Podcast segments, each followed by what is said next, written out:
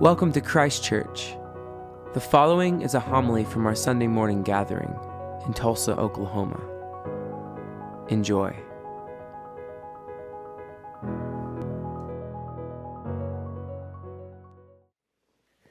This All Saints morning, we hear the words of the core of Jesus' proclamation about what it means to be a disciple of Jesus. These, these words of blessing and these words of woe. In Matthew's gospel, Jesus has um, been baptized, he's been driven out into the wilderness by the, um, by the Holy Spirit. He has, he has clashed with the devil um, in the wilderness. And then he goes up onto a mountain and he sees people who are lost and lonely and broken, and he has compassion on them. Matthew tells us that they are like sheep without a shepherd. And so Jesus gathers these sheep up with this core teaching of the Christian tradition of the Beatitudes. Now, in Matthew's gospel, they take several chapters to go through. And in Luke's gospel, it's a little bit shorter. Why is that? Well, in Luke's gospel, Jesus shares this teaching of blessing and woe right after he calls the disciples to follow him, those who have left everything behind in order to be a disciple of Jesus. And Jesus gives him like the elevator speech. Like, okay, okay, you've said you're going to follow me. Great. Now, let me just tell you something. Blessed are you who have left everything behind to follow me, and woe to you because people are going to hate you for it. Right? It makes sense that you would share that before you ask somebody to sign up rather than, right? Right? If you go and you say, hey, I've got a great deal for you, um, you're going to leave everything behind, everybody is going to hate you. Uh, do you, do you want to join? Right? Any of y'all, I don't want to make fun of people who do like multi-level marketing things, right? But but nobody who who signs up like you know to go do like Mary Kay or Plexus or one of those other things, like you know, also shares, hey, every time you have a conversation with somebody, you're going to sit there and talk about how great you feel because you're you know taking this thing. So the Beatitudes form a framework that protect us and buttress us from two of the greatest temptations that Christians face in this, our culture that we live in. The first one is, is a culture of entertainment, our desire to constantly be stimulated and constantly be entertained. And the second is a strong desire for power. And the Beatitudes reject both of those as ends or virtues. Andrew Root, um, a, a, reader that I've read a lot of over the last couple of years, says that the modern church has this constant need to feel like it's entertaining. Right? Like, like this Sunday, you can't miss. It's the most exciting thing that's ever happened.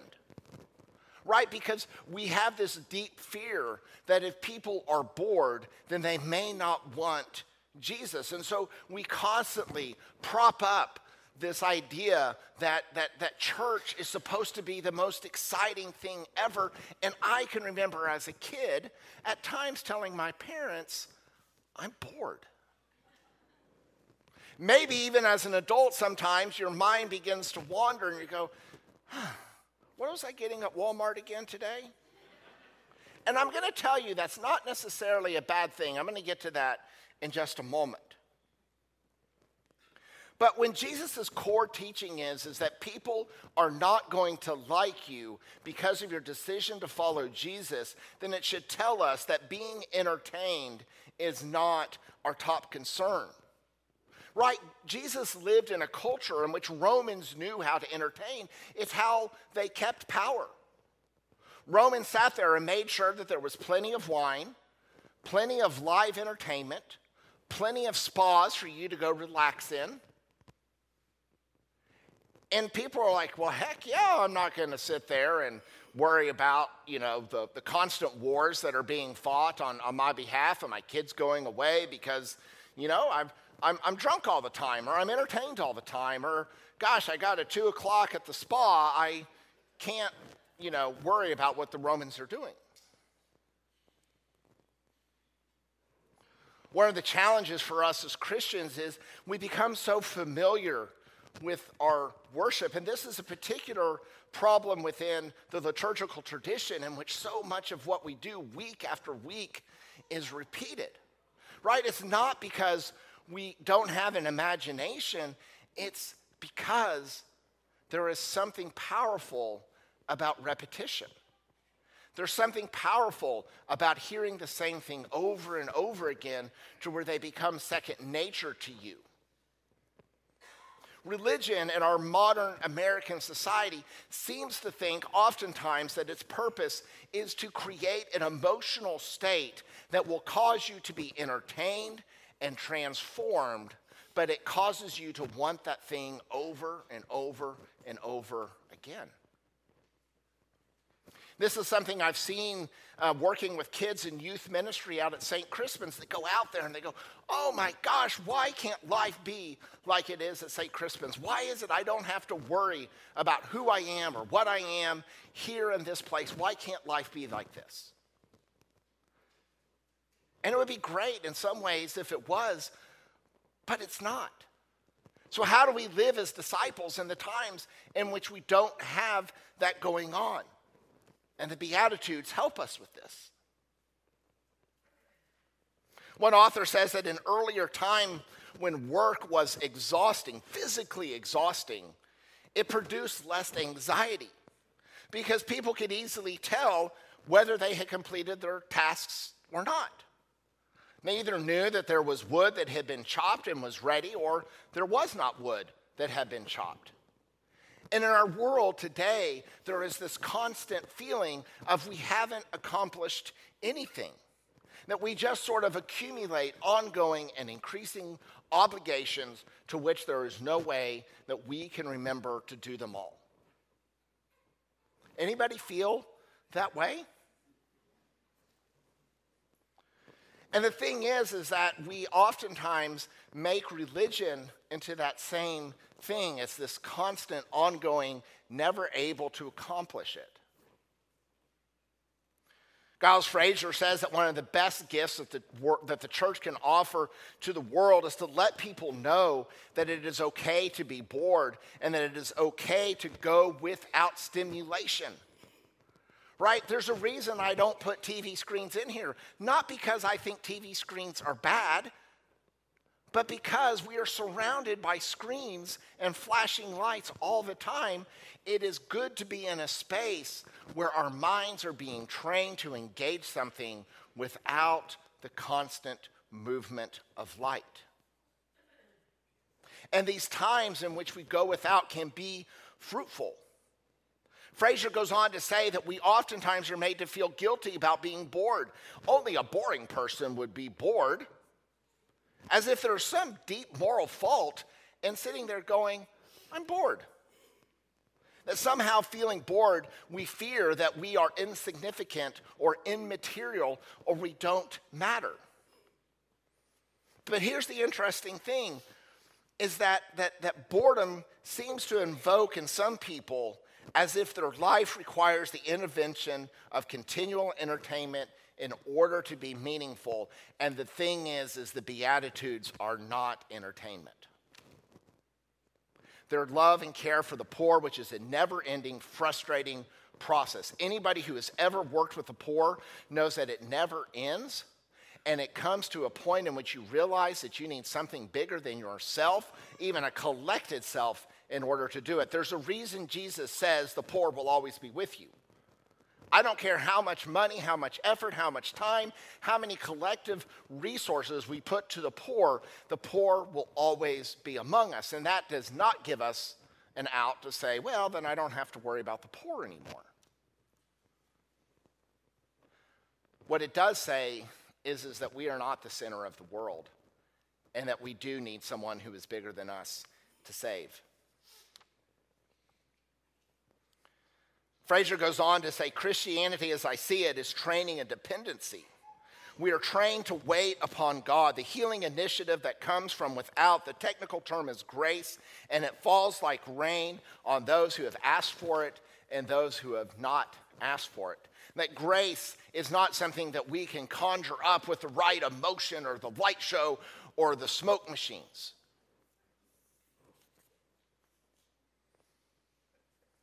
And the second thing that we are tempted by is power. We are in an election season on Tuesday. Um, minute, you know, we'll, we'll go to vote, and I am overwhelmed by how much money and passion we place towards elections that the experts tell us each and every election season is the most consequential of our lifetime. They're so consequential that they train us to hate those who vote differently than we do. And they are so consequential that we are willing to do anything in the name of greater and more power. And Jesus tells us that the answer to the world's problem is not more power or more entertainment. Right? That's what Rome did. That's what Rome did so well entertainment and power, and Jesus rejects those things. The earliest Christians were people who were simply known as the way. People who lived their life in such a particular way that people go, What is different about these people? There was something different about the Christian culture that undermined the dominant world that people were sort of amazed by. Frankly, I am afraid that we are so afraid of being irrelevant that we are willing to give in to worldly powers in the name of relevancy, that we are so unsure about the power of God's grace and the power of the kingdom that we think that unless we take it by force, then God cannot win. And I know a person who the world said that to, and he rose three days later.